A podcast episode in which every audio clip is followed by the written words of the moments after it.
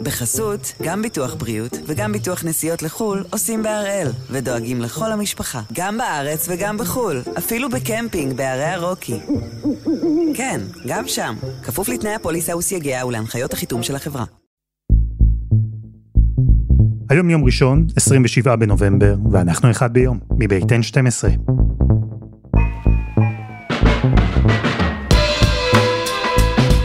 אני אלעד שמחה היוף, ואנחנו כאן כדי להבין טוב יותר מה קורה סביבנו, סיפור אחד ביום, כל יום.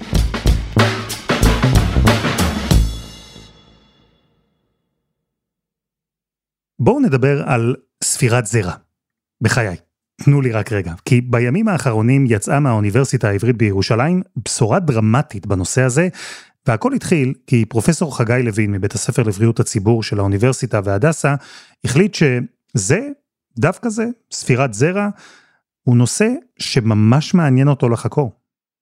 אני ככה נדלקתי על הנושא, הייתה סדנה בישראל של בריאות וסביבה לפני שלוש עשרה שנה, והעניין הוא שהספירת הזרע, לא רק שהיא כל כך מעניינת וחשובה, כי זה החיים עצמם, אלא שזה בעצם הברומטר שלנו למצב הבריאות של הגבר, וספירת הזרע בעולם היא הברומטר למצב הבריאות של הגברים בעולם, ולכן זה כל כך עניין אותי, מה באמת קורה איתנו? אני באתי למחקר פתוח, אני לא בא להוכיח שיש ירידה או שאין ירידה, אני מדען, אני רוצה לדעת מה המגמה, הלוואי שהיינו מוצאים שהמגמה היא חיובית, לצערנו זה לא המצב. כבר עשרות שנים שבכל העולם יש מחקרים מקיפים על ספירת זרע, מחקרים שמטריעים שמשהו קורה. פרופסור לוין והצוות שלו החליטו לקחת את המחקרים, את החתיכות, ולהרכיב את הפאזל כולו. אנחנו עשינו סקירת צפיפות שיטתית, למעשה למעלה מעשרת אלפים מאמרים, כל המאמרים שפורסמו אי פעם, ויש בהם נתונים על ספירות זרע בבני אדם, אנחנו בדקנו אותם, ובעצם ראינו את המגמה מ-אלף תשע מאות שבעים ושלוש, עד אלפיים שמונה עשרה, ואני חייב להגיד, אני פרסמתי למעלה ממאה מחקרים שונים, אף פעם לא קרה לי שהתוצאות היו כל כך מובהקות וברורות, עם הירידה שהיא למעשה יותר מ-חמישים אחוז בשני פרמטרים, גם בריכוז הזרע וגם בספירת הזרע הכוללת. תסביר לי את התוצאות, מה כל זה בעצם אומר?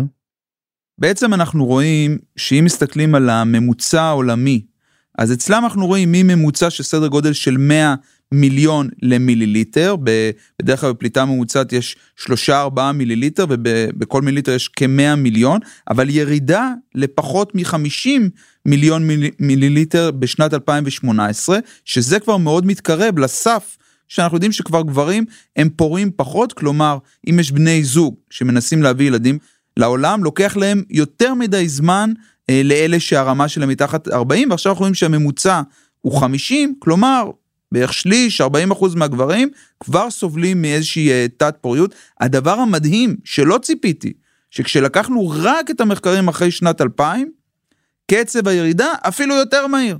הוא היה שתיים נקודה שש אחוז לשנה, שזה קצב מסחרר. הקצב הוא כל כך מהיר שאפילו מי שנולד היום כבר, עד שהוא יגיע לגיל שלושים ארבעים, יכול להיות שתהיה לו בעיה מאוד מאוד קשה.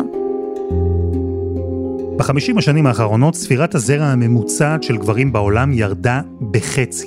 הממוצע העולמי מתקרב במהירות לרף שמסמל תת פוריות. אם מסתכלים רק על עשרים השנים האחרונות, קצב הירידה התגבר.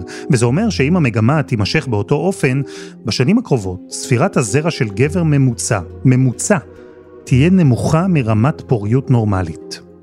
כבר אנחנו רואים בישראל שיש ביקוש אדיר לשירותי הפריה, בגלל שיש זוגות רבים שלא מצליחים להפרות באופן טבעי, בעצם כשלזוג יש בעיה, כ-חמישים אחוז מהמקרים זה בגלל הגבר, לא מבינים ולא חושבים על הדבר הזה, אז נכון שלמזלנו בישראל יש שירותי בריאות אוניברסליים, ואצלנו בהדסה ומקומות אחרים, אפשר לבוא להזריק את הזרע לביצית, איזה יופית, אבל אנחנו לא פותרים את הבעיה הבסיסית, את הגורם לאותה תופעה, שוב, אני לא רוצה להשתמש במילים קשות מדי, אבל אותה תופעה קשה מאוד, שבה גברים רבים סובלים מתת פוריות, שמייצגת בעצם פגיעה בבריאות, והמשמעות שכשהם מנסים להכניס אישה להיריון, חלקם לא מצליחים בכלל, וחלקם פשוט לוקח להם הרבה, הרבה מאוד זמן, גם הזרע עצמו יכול להיות שהוא מתפקד פחות טוב, אנחנו גם רואים במקביל עלייה בסרטן אשכים, אנחנו רואים במקביל עלייה במומים מולדים, כמו אשכים תמירים שלא יורדים לשק האשכים, כלומר אנחנו חיים בעולם, שמשהו בו ישתבש, המערכת ההורמונלית שלנו, שהיא הגורם שמבסט בין השפעת הסביבה לגוף שלנו, מרגישה את זה, והיא מושפעת ומשובשת, ואנחנו לא יכולים להמשיך עסקים כרגיל. נכון, גם עם ספירת זרע נמוכה, יש סיכוי להפריה, בסדר? אז אפשר תמיד לנסות, ובסוף יש סיכוי, אבל הסיכוי הזה הולך וקטן, ככל שספירת הזרע נמוכה יותר, הוא מתחיל לרדת מתחת ל-ארבעים מיליון, פחות או יותר הכוונה היא שאם יש למישהו שישים מיליון או שמונים מיליון, כנראה שזה לא מאוד משנה. השאלה המתבקשת היא למה? למה זה קורה? אז במחקר השאלה הזו לא נבדקה, זו כבר סוגיה למחקר אחר, אבל לפרופסור לוין כן יש השערות מושכלות. אנחנו יודעים ממחקרים שלנו ושל אחרים, שבתקופה העוברית, העובר, הזכר מאוד מאוד רגיש להפרעות סביבתיות, ואם האמא או בסטרס או מעשנת, או חשופה לכימיקלים כמו תוספי פלסטיק, אז המערכת המין לא מתפתחת כמו שצריך, זה מתבטא בספירת זרע נמוכה, אבל זה גם מתבטא בבעיות אחרות, גם בריאותיות וגם בפוריות. מצד שני, כיוון שהגבר הבוגר כל הזמן מייצר את הזרע, הזרע עכשיו בעצם נוצר לפני שמונים יום, בשונה מהנשים, אנחנו יודעים שהרגלי חיים לא טובים פוגעים גם בבריאות, אבל גם באיכות הזרע, אם זה חוסר שינה, אם זה היעדר פעילות גופנית, אם זה תזונה עשירה במזון אולטרה מעובד, ואם זה עישון או שימוש במריחואנה או בסמים אחרים, דברים האלה פוגעים, ולצערי גברים רבים בעולם מזניחים את הבריאות שלהם, וזה פוגע גם בפוריות שלהם. אגב, מחקרים מראים גם ירידה בספירות הזרע אצל פנתרים, אצל כלבים, בסדר? זאת אומרת, זה לא רק אנחנו בני האדם, אנחנו עושים משהו בסביבת החיים המודרנית, שזה כנראה הכימיקלים, שמאוד מאוד לא טוב, וחלקם כימיקלים שלא נעלמים, שישארו איתנו עוד אלפי שנים, ואנחנו משאירים אותם גם ל... לילדים שלנו. המחקר הזה מעלה לא מעט שאלות מסקרנות, שעוד צריך לבדוק. ואת פרופסור לוין מטרידים לא רק הממצאים שהוא מצא, אלא יותר מזה. הוא מוטרד כי לא עושה רושם שבעולם מחפשים מספיק ברצינות את כל התשובות. אני מאוד חושש שאנחנו, אני מרגיש אחריות כבדה. אין לנו שום ניטור של מצב הפוריות, לא בישראל ולא בכדור הארץ, אנחנו לא בודקים את זה בצורה שיטתית, ולכן גם אם יש עכשיו אוכלוסייה שבכלל היא, היא כמעט לא פורה לחלוטין, אנחנו לא נדע מזה, ואני חייב להגיד, יש לי בן בן שש עשרה, אני באמת לא יודע, כשהוא יגיע לגיל שמונה עשרה, אולי כדאי לו לעשות בדיקת זרע כדי לדעת מה מצבו, ואולי אפילו כדאי לשמר את הזרע, כי יכול להיות שהוא אחרי זה יגיע לגיל שלושים ושש, הוא יגלש כבר שהזרע שלו הלך וידרדר. הקטע הוא שהמחקר הזה מתפרסם בדיוק בימים שבהם אוכלוסיית העולם חצתה בפעם הראשונה בהיסטוריה את רף שמונה מיליארד בני האדם, שמונה מיליארד, ויש את מי שטוענים שזה יותר מדי. ולכן יש גם את מי שתוהה בכל, עם ירידה בפוריות, צמצום בקצב הגידול של בני האדם על כדור הארץ, עם כל זה היא בעיה, או אולי בכלל פתרון.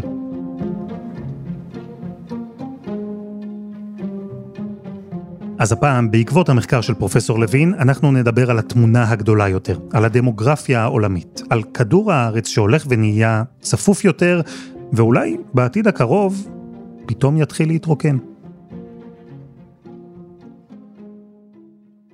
אז נחזור מעט אחורה, מאתיים שנה פלוס מינוס. באנגליה חי תומאס מלטוס, איש דת, כלכלן ודמוגרף, שראה את הגידול באוכלוסייה באותם שנים וחשב שזו קטסטרופה. דוקטור אליהו בן משה הוא בעצמו דמוגרף מהאוניברסיטה העברית וחבר בוועדת ההיגוי של עמותת צפוף, והוא הסביר לנו למה.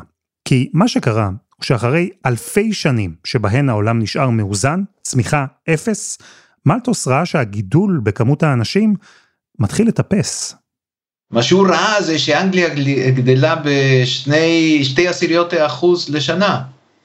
זה היה מה שהכניס אותו לביברציות, תאר לעצמך אם הוא היה מגיע למאה ה-עשרים ורואה את העולם גדל בשני אחוז. אז זהו, שמלטוס לא דייק, הוא דיבר אז על אוכלוסייה שצומחת באופן אקספוננציאלי, בזמן שהיכולת שלה לגדל מזון צומחת בקצב אריתמטי, קבוע, הדרגתי, איטי יותר. הוא טען שאין שום סיכוי שהאנושות תייצר לאורך זמן מספיק מזון לכל האנשים. והדבר הזה יוביל לרעב, למלחמות, לקטסטרופה בקיצור. הוא הצליח לשכנע לא מעט אנשים, עד היום יש סביבו ויכוח, אבל תחזיות האימה שלו התבדו לא מעט בגלל הטכנולוגיה שהלכה והתפתחה בעשורים שאחריו. תחשוב לדוגמה שלפני המהפכה התעשייתית היו יולדות חמישה, שישה ושבעה ילדים, אבל רק שניים היו מגיעים לבגרות. לכן האוכלוסייה לא הייתה גדלה.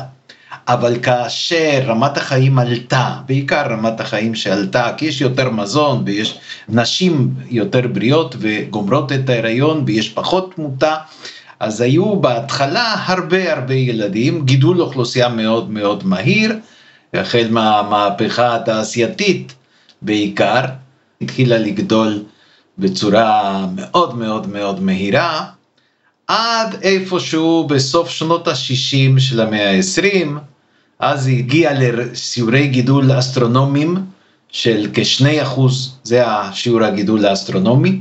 תסביר לי, מה זה אומר שהעולם צומח בקצב של שני אחוז לשנה? מה המשמעות? המשמעות היא שצריך לייצר כל הזמן יותר כדי להישאר במקום. תחשוב על הארצות המפותחות. הארצות המפותחות זה הרבה מאוד שנים לא גדלות. כאשר הם צריכים לתכנן את תקציב הדיור, זה התקציב שמשפר את איכות הדיור של האוכלוסייה. לא צריכים לייצר דירות חדשות בשביל הזוגות הצעירים החדשים. כן? כשהם צריכים להשקיע בתקציב התחבורה, זה לשפר את תשתיות התחבורה, לא להדביק את הגידול המטורף במספר המכוניות לכביש, או לספק תחבורה ציבורית לאוכלוסייה גדלה בקצב מאוד מהר, וכך הלאה בכל התחומים והתחומים. כאשר הארצות המתפתחות שלא היו מפותחות, הם היו בתנאים מאוד מאוד מאוד קשים כבר, מלכתחילה, כן? מתחילות לגדול בקצב מסחרר, ולא מצליחות להדביק את הגידול. אין אפשרות לייצר מספיק מקומות עבודה, כדי שהאנשים שמגיעים לגילי עבודה ייכנסו לשוק העבודה, הם נכנסו למלכוד דמוגרפי. כלומר, ההזהרה של מלטוס במאה ה-שמונה עשרה התממשה פשוט מאתיים שנה אחר כך? בהחלט אפשר להגיד שאומנם מלטוס טעה בדיאגנוזה שנתן לאנגליה במאה ה-תשע עשרה, אבל הוא באופן כללי לימד אותנו על הקשר ההדוק שיש בין גידול אוכלוסייה לבין רווחה, לבין אה, גידול בתוצר לנפש, שהם קשורים אחד בשני בצורה מאוד מאוד מאוד הדוקה.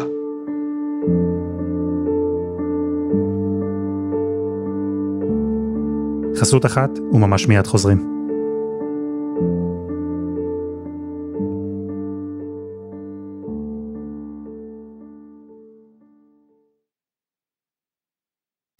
בחסות, גם ביטוח בריאות וגם ביטוח נסיעות לחול עושים בהראל ודואגים לכל המשפחה, גם בארץ וגם בחול, אפילו בקמפינג בערי הרוקי. כן, גם שם, כפוף לתנאי הפוליסה וסייגיה ולהנחיות החיתום של החברה. אנחנו מסתכלים על אוכלוסיית העולם, ימים אחרי שחצינו את רף שמונה מיליארד בני האדם על כדור הארץ, ובעקבות מחקר ישראלי חדש שגילה ירידה חדה בספירת הזרע והפוריות של גברים בחמישים השנים האחרונות. אחרי אלפי שנים של גידול אפס, המהפכה התעשייתית הובילה לזינוק בקצב ההתרבות של בני האדם, עד לשיא של שני אחוזים בשנה. אבל הדבר הזה לא קרה באותו זמן בכל מקום בעולם. בהתחלה היו המדינות המפותחות, ורק אז זה קרה במדינות המתפתחות. המדינות המפותחות התרגלו לזה נורא מהר, אבל יצאו את הטכנולוגיה הרפואית לארצות המתפתחות, ובמאה ה-עשרים הארצות המתפתחות, כן, העולם השלישי התחיל לגדול בקצב מטורף. הדוגמה אולי הבולטת ביותר, זה הציורית ביותר בהודו. בהודו האנגלים היו מוטרדים בגלל המלריה, ונמאס להם שהכוחות שלהם, שהחיילים שלהם כל הזמן חולים במלריה, אז באו, הביאו די די טי וריססו את הביצות, והורידו את התמותה ואת שיעורי המחלה, שיעורי התחלואה של מלריה, אבל במקביל הורידו להודים את שיעורי התמותה. וההודים לא ידעו מה זה, לפתע הילדים שלהם שהיו מתים להם בגיל חצי שנה, שנה, שנתיים, כאילו להישאר בחיים. ואז אותה חלקת אדמה שפרנסה את אותו משק בית, עם שני ילדים שהגיעו לבגרות, מצאו את עצמם עם ארבעה ילדים שהגיעו לבגרות, והחלקת האדמה לא הספיקה. וככה הארצות המתפתחות נכנסות למה שאנחנו מכנים מלכוד דמוגרפי. המהפכה ההדרגתית שקרתה במדינות המפותחות הגיעה באיחור ובעיקר כמעט בבת אחת למדינות המתפתחות. הן חוו את הגידול באוכלוסייה מאוד מהר, ואז קרו בעצם שני תהליכים מנוגדים. במדינות המפותחות התחילה להצטמצם הילודה. זה לא משהו מקרי, מה שקורה זה שנוצרה התנגשות מאוד מאוד חריפה בין רמת חיים לבין מספר ילדים. כל אחד שיש לו ילדים יודע שילדים זה שמחה, אבל זה גם דבר יקר. והדבר הזה השפיע מאוד על האוכלוסייה, נורא מהר הבינו שאם יש לי ילד אחד או שניים, כן, אז אני יכול להשקיע בהם הרבה יותר מאשר אם יש לי שלושה או ארבעה. ואני יכול גם לנסוע אולי פעם אחת נוספת לחוץ לארץ ולהוסיף עוד חדר לדירה. כמובן יש לנו את המהפכה המגדרית גם שמתחילה באותה תקופה, יציאה של נשים גם ללימודים וגם לעבודה, שהביא אותם לצמצם את מספר הלידות הממוצע לאישה, ועוד כמה וכמה גורמים, אבל זה מה שהביא במערב, בארצות המפותחות, לירידה אה, בפריון. ובמדינות המתפתחות, הילודה המשיכה לצמוח. בארצות המתפתחות, כל העסק הזה לא עבד, בגלל שהיה כל כך קשה ליצור קשר בין מספר הילדים לבין רווחה. כי אנשים מתו מרעב עם חמישה או שישה ילדים, ומתו מרעב גם אם יש לך שניים. אתה תלוי בידי כוחות שאין לך שליטה עליהם, אתה לא יכול לעשות שום דבר נגדם. ואז אין תמורה, כלומר אתה מצמצם את מספר הילדים, לא בהכרח אתה משפר את הרווחה, זה לא כמו במערב. פרק הזמן הזה, אנחנו מדברים בסך הכל על כמה עשרות שנים. פרק הזמן שבו הילודה במדינות המפותחות הצטמצמה, בזמן שבמדינות המתפתחות היא גדלה. פרק הזמן הזה הוביל לכמה מהאירועים הגדולים ביותר שאנחנו רואים כאן היום. תנועת ההגירה האדירה למשל, מהעולם השלישי לעולם הראשון. וזה לקח קצת זמן. אבל בעולם המפותח הבינו שגידול הילודה במדינות המתפתחות משפיע גם עליהן. ואז הם החליטו להתערב. כל מדינות המפותחות התגייסו להורדת הפריון אצל השכנים, אצל המדינות המתפתחות. וחילקו אמצעי מניעה בצורה קיצונית, אבל אתה יודע מה עשו הילדים עם, בארצות המתפתחות עם, עם הפילס, שיחקו ג'ולות עם, עם הכדורים לזה, כי לא היה להם, לא התאימה, כלומר לא היה להם צורך, לא היה להם, לא נוצר אותו קשר, אותה התנגשות חזיתית בין רווחה לבין מספר ילדים שאנחנו חווים אותה כרגע. בשנות ה-אלפיים התחיל השינוי, אמצעי המניעה כבר לא היו ג'ולות במדינות העולם השלישי. רמת החיים שם עלתה, המודעות, הרפואה, ההיגיינה השתפרו. היו גם את מי שהלכו עד הגבלת ילודה בחוק, גם זה קרה. ובעיקר התבססה ההבנה במדינות המתפתחות שריבוי ילודה פוגע בצמיחה וברמת החיים. ואז גם שם הילודה התחילה להצטמצם. משני אחוז בשנה לכל העולם, הגידול ירד לאחוז ושלוש עשיריות. וכרגע הוא סביב שמונה עשיריות האחוז לשנה. התחזית זה שתוך חמישים שנה אוכלוסיית העולם חוזרת לגידול אפס. איפשהו אה, לקראת סוף המאה ה-עשרים ואחת. הבוטום ליין זה שהיום אנחנו נמצאים בכל מדינות העולם המפותח ובמדינות המתפתחות עם רמות פריון מאוד מאוד נמוכות חוץ מהמדינה המארחת אותנו. כן, ישראל היא מקרה ייחודי, אבל זה כבר נושא לפרק בפני עצמו. העולם הולך למגמת צמצום, והקטש הוא שגם איתה יש לא מעט בעיות. יש מדינות שהולכות ומצטמקות, קחו את גרמניה או בולגריה לדוגמה, יש עוד מדינות שמגיעות למצב שבו מעט מאוד אנשים נמצאים בגילי עבודה, הם יצרניים, הם תורמים לקופת המדינה, והם צריכים להחזיק קבוצה גדולה יותר של אנשים שכבר הגיעו לגיל פנסיה. זה חתיכת כאב ראש, גם במיקרו, לכל מדינה, וגם במקרו, לעולם כולו. איך דואגים שמצד אחד לא צומחים מדי, אבל מהצד השני גם לא מצטמקים מדי? למצוא את האיזון, זה לא, זה לא פשוט, ב...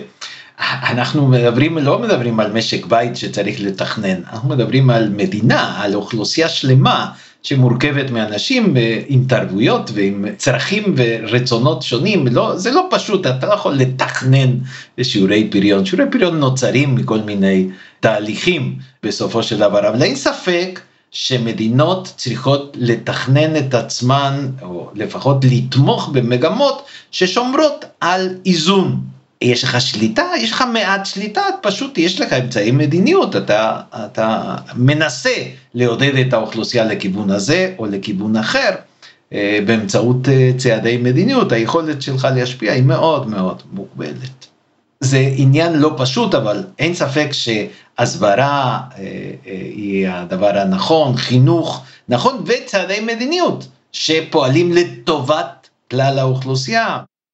אני רוצה לשאול, אמרת שהצפי שבעוד חמישים שנה נגיע לגידול אפסי בעולם. יש תרחיש שנגיע גם לגידול שלילי? בוא נגיד שאם המגמות בעוד בסדר גודל של מאה שנה, יהיה גידול שלילי של עשירית האחוז שלילי. כלומר, אפס, משהו מאוד מאוד מאוד מאוד נמוך. אבל בגלל הנושא האקולוגי, נושא האקלים, היום יש, הייתי אומר, כמעט תמימות דעים שאין דבר יותר טוב לאוכלוסיית העולם מאשר גידול שלילי נמוך, כדי להקטין את הלחץ. שתבין, כשאנחנו נגיע לאותו גידול אפס, בעוד חמישים, שישים או שבעים שנה, אז אנחנו נגיע לקרוב לעשרה מיליארד. וזה אומר להגדיל בכ-עשרים אחוז, עשרים וחמישה אחוז את הלחץ על, על הכדור המסכן שנושא אותנו. כן? ולכן יש היום, אני חושב, מגמה להבין שגידול שלילי, לפחות נמוך, זה דבר טוב, כן? לאוכלוסיית העולם. דוקטור אליהו בן משה, תודה. בבקשה, בהצלחה. ותודה לפרופסור חגי לוין.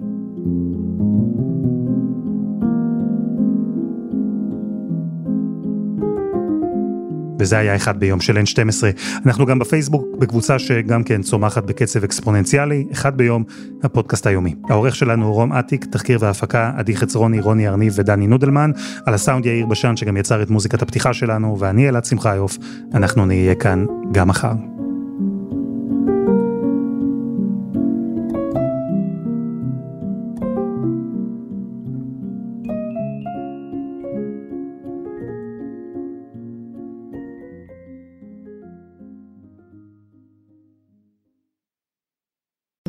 בחסות, גם ביטוח בריאות וגם ביטוח נסיעות לחול עושים בהראל ודואגים לכל המשפחה, גם בארץ וגם בחול, אפילו בקמפינג בערי הרוקי. כן, גם שם, כפוף לתנאי הפוליסה וסייגיה ולהנחיות החיתום של החברה.